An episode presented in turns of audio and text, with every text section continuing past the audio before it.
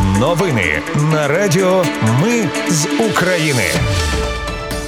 Вітаю, це Радіо Ми з України. Мене звуть Анастасія Вихор і Ви слухаєте головні новини ночі та ранку 19 жовтня.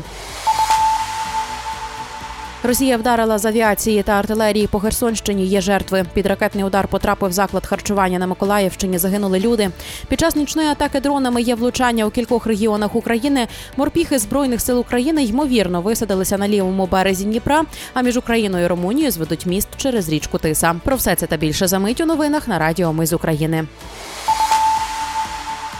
Розпочнемо із оперативних новин. Херсон під вогнем окупантів є поранені. Заявив керівник обласної військової адміністрації Прокудін. Ворог вдарив по місту з артилерії. Влучання в житлову зону постраждали троє людей. У 49-річної жінки контузія та мінно-вибухова травма. Осколкові травми стан важкий. У чоловіків 60 і 39 років. Осколкові поранення постраждалих шпиталізували.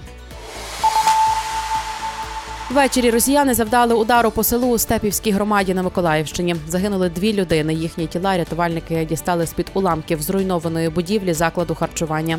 Крім того, одна людина поранена, ще одна може бути під завалами. Ще окупанти обстріляли корабельний район Херсона. Дві людини зазнали поранень.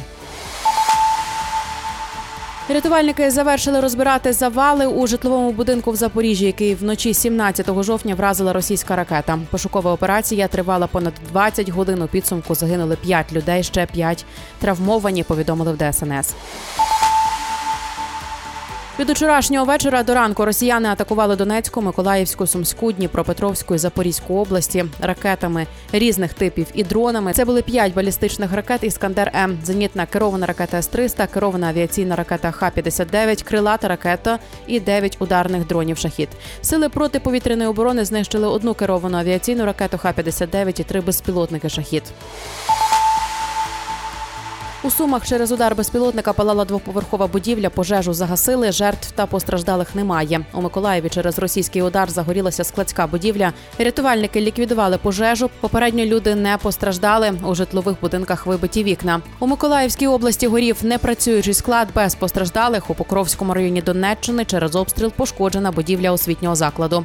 А у Запоріжжі рятувальники загасили пожежу на підприємстві. Також там пошкоджена одна будівля. Жертв і постраждалих на щастя немає. Схеми опублікували супутникові знімки аеродрому у Бердянську після вчорашніх ударів ракетами Атакамс. Фото датовані 18 жовтня. На них видно частину злітної смуги, на якій раніше стояли гелікоптери. Сили спецоперації заявили, що внаслідок ударів по аеродромах у Бердянську та Луганську знищені 9 гелікоптерів різних модифікацій. Спецтехніка, пускова установка протиповітряної оборони та склад боєприпасів.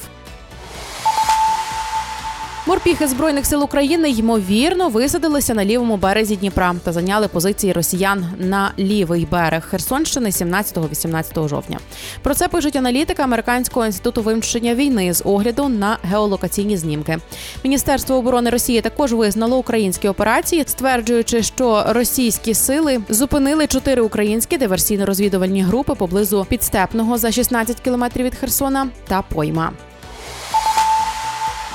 Росія перекинула групи бойових дельфінів з тимчасово окупованого Севастополя в західну частину Криму, і їх помітили на військово-морській базі в селищі Новозерне у північно-західній частині півострова.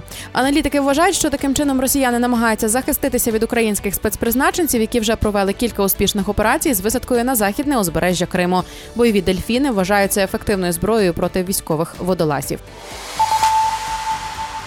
Президент США Джо Байден у запиті до конгресу проситиме виділити Україні 60 мільярдів доларів. Про це повідомляє NBC News з посиланням на джерела. Решта запиту включатиме приблизно 40 мільярдів для надання допомоги Ізраїлю, Тайваню та американо-мексиканському кордону. Новий пакет фінансування адміністрація Байдена має представити конгресу цього тижня. Ну і на завершення між Україною і Румунією зведуть міст через річку Тиса. Його збудують між селом Біла Церква, це Закарпатська область, та румунським містом Сигіт. Роботи мають завершити до 2024 року. Це були новини на Радіо Ми з України. Мене звуть Анастасія Вихор. Наші новини про те, що дійсно відбувається в Україні. Ми не робимо новини, зважаючи на чиїсь політичні чи бізнес-інтереси. У нас тільки реальні факти. Якщо на вашу думку, те, що ми робимо, важливо, підтримайте нас. Заходьте на сайт Ми з України.ком та тисніть кнопку Підтримати. Почуємось. Радіо Ми з України перемагаємо разом.